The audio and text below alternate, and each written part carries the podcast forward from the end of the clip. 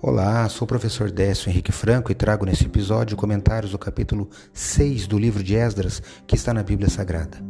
Este podcast segue o projeto Revivados por Sua Palavra, da leitura diária de um capítulo da Bíblia. Me acompanhe aqui, onde iremos ler toda a palavra de Deus. No capítulo 6 do livro de Esdras, daria o encontro ao decreto de Ciro e faz um novo decreto para o avanço da construção. Com a ajuda dos inimigos e a orientação dos profetas, o templo é concluído. O capítulo ainda relata a festa da dedicação e a comemoração da Páscoa. Destaco o versículo 15 do capítulo 6 do livro de Esdras que leio na Bíblia na versão nova Almeida atualizada. Terminaram a construção deste templo no terceiro dia do mês de Adar, no sexto ano do reinado do rei Dario, Esdras 6:15. Os estudiosos chegaram que este terceiro dia do mês de Adar, no sexto ano do reinado de Dario, foi o dia 12 de março de 515 a.C.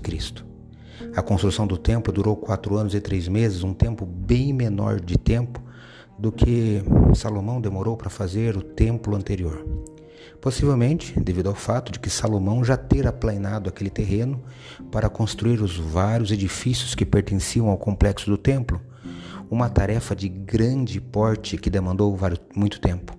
Além disso, nesse templo agora, reconstruído, os prédios parecem ter sido menos elaborados, com menos riquezas e detalhes do que o Templo de Salomão.